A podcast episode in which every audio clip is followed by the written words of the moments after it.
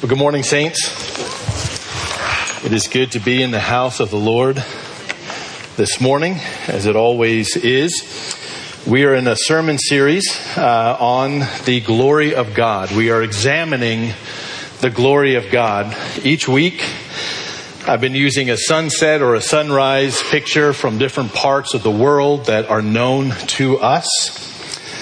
Last Sunday, after the sermon, our brother Mike Driscoll from Alaska sent us this, sent me this beautiful picture. That's his village. So, Mike, good morning. We're so glad that uh, the time difference allows you to join us each Sunday. Thank you for sending uh, this picture to us. Since we're in Alaska this morning, that immediately made me think of the Cedarburgs. You all might remember the Cedarburgs. She floods our feeds with these amazing, beautiful pictures of the northern lights. So I asked permission from her if I could just show a few more this morning. Well, the glory of God is such a fascinating topic and it is so worthy of our attention. Last week we focused on creation as it declares day in and day out the glory of God. Few things fill my cup and make me feel closer to the Lord than being with Him in nature. I appreciate the many comments I've received this past week regarding the same from you. Uh, how being in nature often just causes you to worship and you feel close uh, to the Lord. So, a key component of the glory of God is His attributes and His character. We're not doing a linear study, just going one by one through all of his attributes, but thus far we have seen that God is self sufficient and that God is holy. This morning we will focus on an attribute of God that in many ways is the crowning jewel of God's attributes for the Christian. It is the solid rock upon which we stand. It is the confidence upon which, upon which we have entrusted and are building our very lives. It is our hope in life and in death. I speak this morning of the immutability of God. That is a fancy way to say that God does not change. He is not subject to passing whims. He is not fickle. He is not capricious. Rather, he is faithful and he is dependable. What he says, he does. There is no one that we can trust more fully than God. When we consider, as we did last week, the greatness of the universe and the greatness of God, we are shocked to see that God is mindful even of us. How can the one who created and ordered and orchestrates and sustains all things have time or the vision to see little old me? To be well acquainted further with my problems. And yet it is true. God, Almighty God, is familiar with all of my ways, with my coming and my goings. Now let me ask you a question. Which of you has been let down or hurt or frustrated with someone who does not do what they say they are going to do. They do not follow through, and in some circumstances, you have just learned that you cannot depend on them in general. You may feel pain. You might feel frustration. The truth is, every time that happens, you feel that same pain all over again, particularly if it is someone that you love. I am here to tell you this morning that God is not like that at all.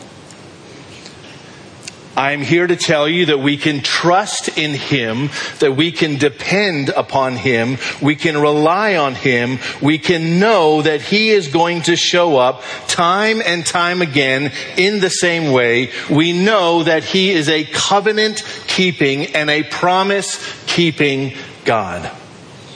So let's begin this morning by looking at a passage in Isaiah the this section of Isaiah, the Isaiah 40s, has such rich truth about God. It has soaring theology and remarkable truth. So I invite you to turn to Isaiah chapter 46. And we're going to begin in verse 8. Remember this and stand firm. Recall it to mind, you transgressors. Remember the former things of old. For I am God, and there is none other. I am God, and there is none like me. Declaring the end from the beginning, and from ancient times things that are not yet done saying, My counsel shall stand, and I will accomplish all of my purpose. Calling a bird of prey from the east, the man of my counsel from a far country, I have spoken, and I will bring it to pass. I have purposed, and I will do it. Friends, God's faithfulness is a trouble for sinners, and it is a comfort for the righteous. In this section of Isaiah, God is distinguishing himself from the lifeless idols that other people worship. Look at these beautiful truths that are given about God just in this short little passage. There is none like him. He declares the end from the beginning centuries before they would take place, God speaks the truth.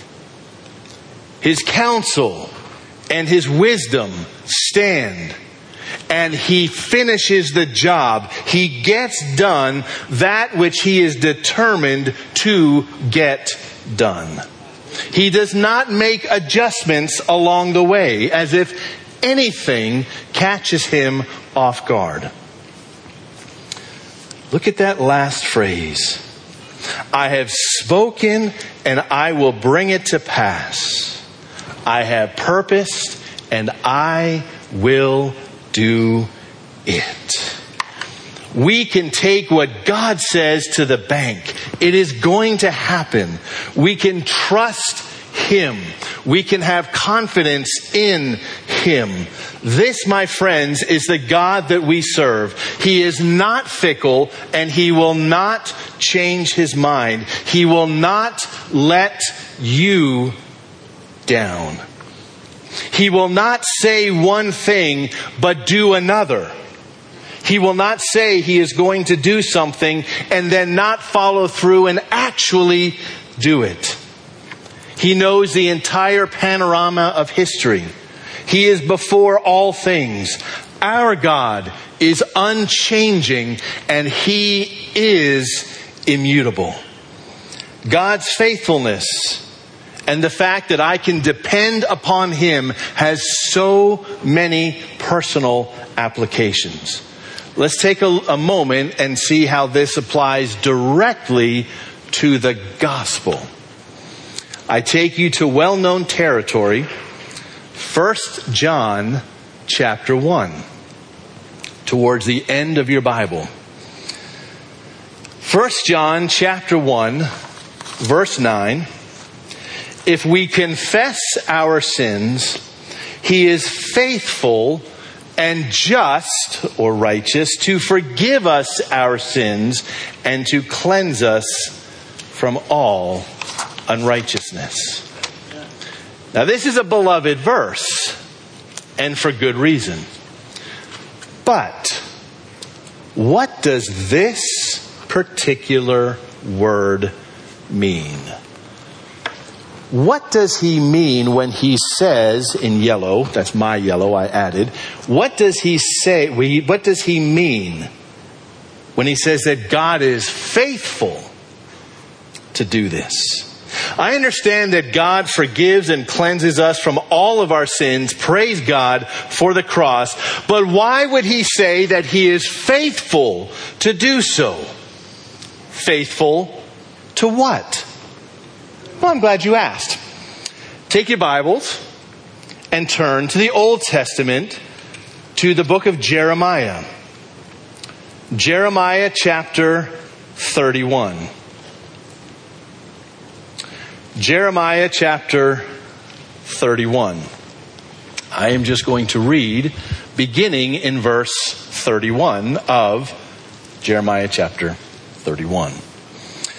Behold, the days are coming, declares the Lord, when I will make a new covenant, a new promise with the house of Israel and with the house of Judah, not like the covenant that I made with the father, with their fathers on the day when I took them by the hand to bring them up out of the land of Egypt, my covenant, which, by the way, they broke, though I was their husband, declares the Lord. For this is the covenant, the new covenant that I will make with the house of Israel after those days, declares the Lord. I will put my law within them, and I will write it on their hearts. Not external, but internal, my heart. And I will be their God, and they will be my people. And no longer shall each one teach his neighbor and each his brother, saying, Know the Lord. Why? Because they will all know me. This is the new covenant. This is the church. This is Christ. This entire section is quoted verbatim in Hebrews chapter 8. But watch. They will all know me from the least of them to the greatest, declares the Lord. For I will forgive their iniquity, and I will remember their sin no more. When God says that I will forgive your sins, I will cleanse you, He is being faithful to that which He announced centuries prior before Christ even came. What is God faithful to? God is faithful to his promises. He promised thousands of years ago that he would send the Lord Jesus, who would bear up under the holy wrath of God for our sins under this new covenant, we would find true and complete and thorough forgiveness. This is why God's unchanging character is so important. He does not change his mind when we have a bad day. He does not change his mind, forgive me, when he has a bad day. That doesn't happen. I'm just making a point. He does not change his mind because he no longer feels like keeping the promise that he made. Rather, we can completely trust him and have confidence that he will remember our sins no more. Now, let me briefly add you might be asking, well, what about that other word? Just. He is faithful and he is just. Your translation might say righteous. Since when is God just to forgive sins? Is he not holy? This is the gospel. He is just to forgive our sins because Jesus has fully and finally paid the penalty of my sins upon the cross. God's holiness and his righteousness and his justice are upheld as my sins are forgiven through faith in Christ. And this, my friends, is the heart of the gospel. is why it's called good news. We're gathered today because of the gospel. We all have faith in our Lord and Savior, and that is what binds us together. Being a Christian is not a cultural phenomenon. We are not a true Christian because we live in this country or because our parents are Christians. Becoming a Christian is when each individual person turns in repentance to the Lord, believing God's testimony about our sin. We believe God's testimony about Jesus Christ, His Son. We believe the testimony of the apostles in the epistles in Holy Scripture regarding the resurrection of Jesus Christ from the dead. We do not merely believe them as interesting and intriguing facts, but rather we entrust ourselves by faith fully to Jesus Christ. We believe that we are not able to rectify our position before God, but we believe that the shed blood of Jesus is more powerful and speaks a better word than every last one of our sins. We believe that Jesus is able to save, and we believe that salvation is a free gift through faith in Christ. Why is this so important? Jesus' own words will not change meaning from time to time. Jesus said, John 14, 6, I am the way, the truth, and the life. No one comes to the Father but through me. The testimony of the apostles in Holy Scripture, they are just as clear then as they are now. Peter, the most unlikely of apostolic leaders, declared that there is salvation in none other, Acts chapter 4. There is no other name under heaven given among men whereby we must be saved. What if God were to change the goalpost without telling us? What if God changed the rules and we did not know about it? What then?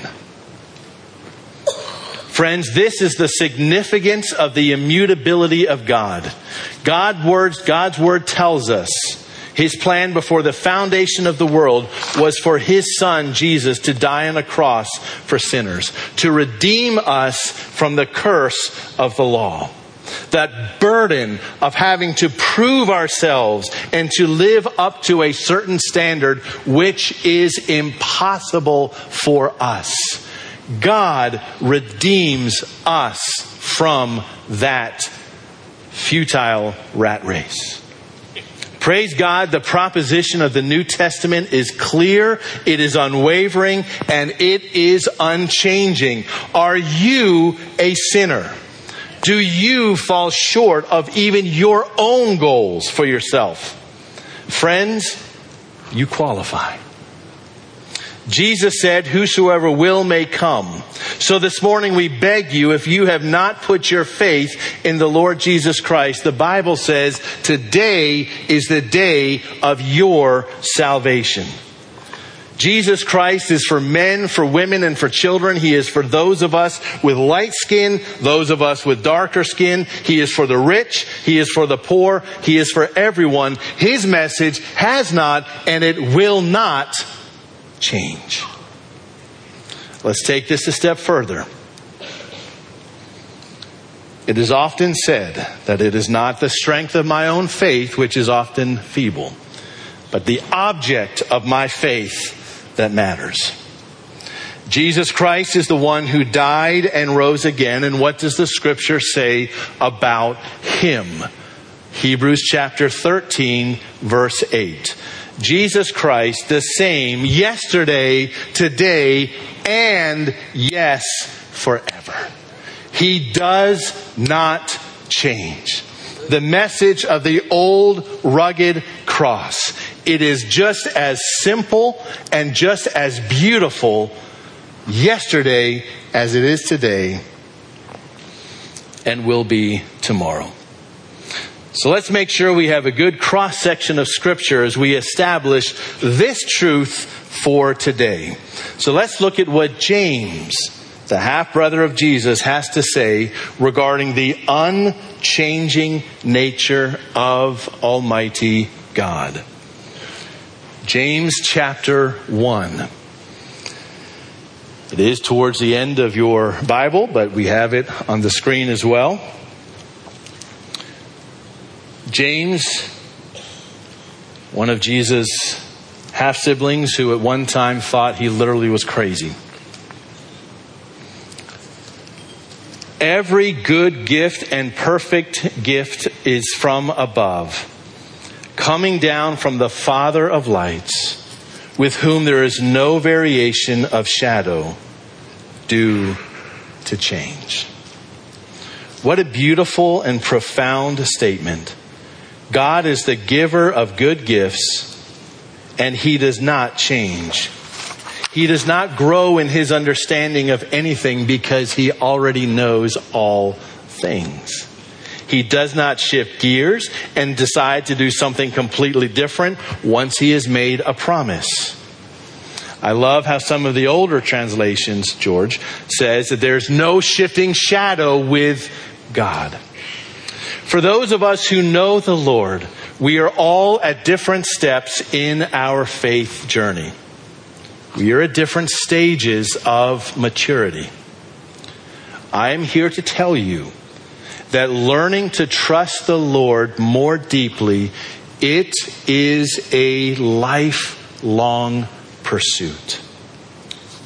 Learning to trust the Lord is a central part a key component of growing in Christ as a Christian.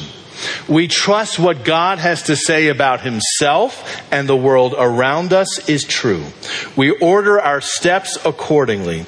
We believe what God has to say about sin, that that is true. So we order our steps accordingly.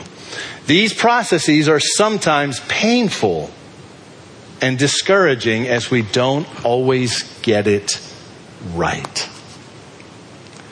But, saints, I am here to tell you that the immutability of God, it is the rock upon which we stand in these matters. You can trust that what God has said is true, and it will be no less true tomorrow than it was yesterday. The reality is each and every one of us as people, we have people or organizations, companies that let us down. They prove to be unre- unreliable over the long run or just in specific circumstances. But God is not like that. He invites us to trust Him and to walk with Him and to obey Him. I always love hearing stories of men and women and children who have determined to trust God even though they do not have the answers and even though they do not know how everything will end.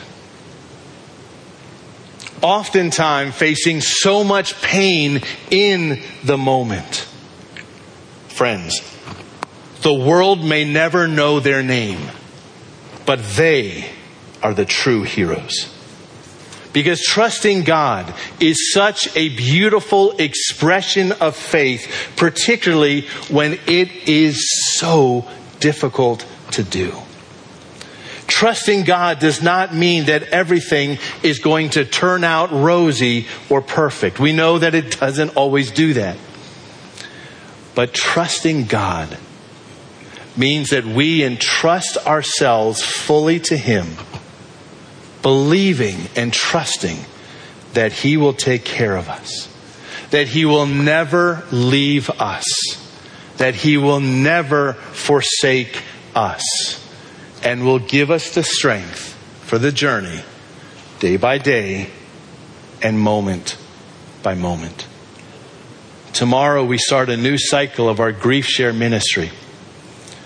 Truly, God is close to the brokenhearted. There are often lonely and difficult paths to walk in life. But, saints, I invite you and I encourage you to trust in the Lord with all that you have. Trust in the Lord, as Proverbs says, with all of your heart and don't lean on your own understanding. That is the consistent invitation that God gives to each of us. Trust in me with all of your heart, with all of your vulnerability, with all of your doubts and your questions. In all of our discipleship efforts and relationships, let's encourage one another to trust and obey Him more deeply. Saints, I leave you with this beautiful passage from Psalm chapter 102. Right there in the middle of your Bible, Psalm chapter 102.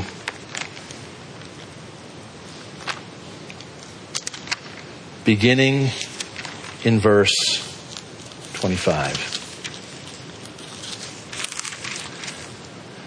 Speaking of the Lord, of old, you laid the foundations of the earth. And the heavens, creation, the heavens are the works of your hand. They will perish, but you will remain. They will all wear out like a garment. You will change them like a robe, and they will pass away. But you are the same you are the same, and your years will never come to an end. What a powerful declaration of God's unchanging character. His immutability is a shining jewel of His glory. You might know that the passage that I just quoted is quoted in Hebrews 1 and applied to our Lord and Savior. Jesus Christ. I saw this on someone's wall recently, and I would like to share it with you. It's a verse from Psalm 143. It is verse 8. Let this truth, let it sink in deep. Let me hear in the morning of your steadfast love, for in you I trust. Make me know the way I should go, for to you I lift up my soul or I entrust my life. That word, which is hard to render in English, unfailing love. ESV says steadfast. Uh, steadfast love. The idea is that God doesn't change. He has set his heart upon you, he loves you, and he will not change.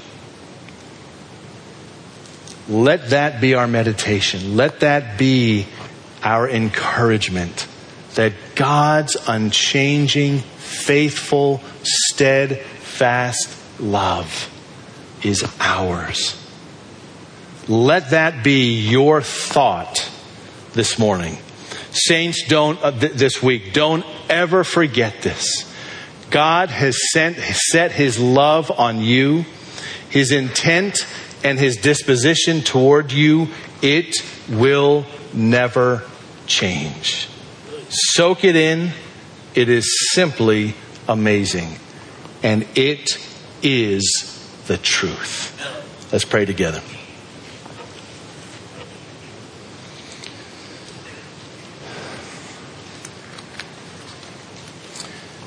In the quietness of the moment,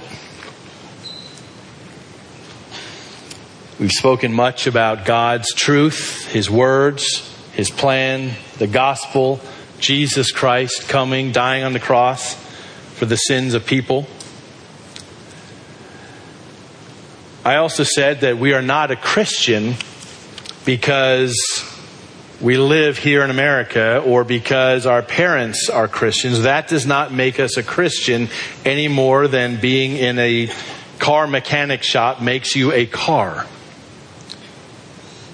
There needs to be an individual response to the good news of Jesus Christ, which is, as we've already said, simply this Christ Jesus died for sinners. Jesus took the punishment, the payment of our sin upon himself. He suffered an agonizing death on the cross. He died, he was buried, and he rose again.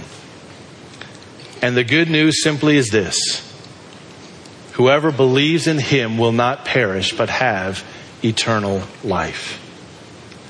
If you have never put your faith in Christ, like I said before, the Bible says today is the day of your salvation. You are not guaranteed one more day, you're not guaranteed tomorrow. Let's pray. Heavenly Father, we give you thanks this morning.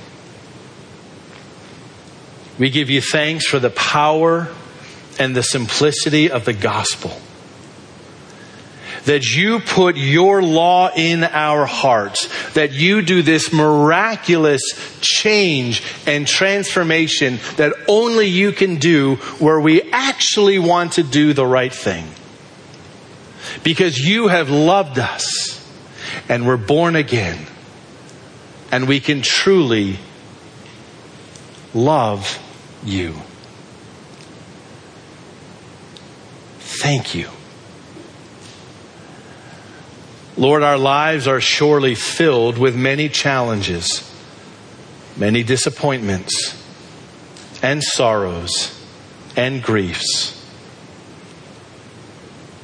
And we know on a morning like this morning, when in a big room like this, that we're all coming with different things on our hearts or on our minds. Father, my prayer is that we would remember, especially this week, that you never change. That you are faithful. That you are trustworthy. That we can depend upon you. That you are reliable. In the big things and also in the little things. Help us this day, this week, to more intentionally more deeply trust you. Every moment of every day. And Lord, we pray that you would fill us with a holy boldness when we recall that you are indeed faithful. That you will one day fully and finally conform us to the image of Jesus Christ in perfection, free of temptation, free of hardships and sorrows. Indeed, you will wipe every tear from our eyes. Until that day, give us perspective, flood our hearts with hope let us be faithful to encourage one another with that same hope. Let us not be slack or lazy, but Lord, red hot in serving you, in supporting one another, in loving our neighbor well, in preaching the gospel. Yes, with actions, but with words thank you. Lord, our prayer every Sunday is that if there is but one in our midst who does not know you personally, that today would be the day of their salvation. Putting their faith in Jesus Christ, who lived and died and was risen again for sinners. Thank you. It's in Jesus' name that we pray. Amen.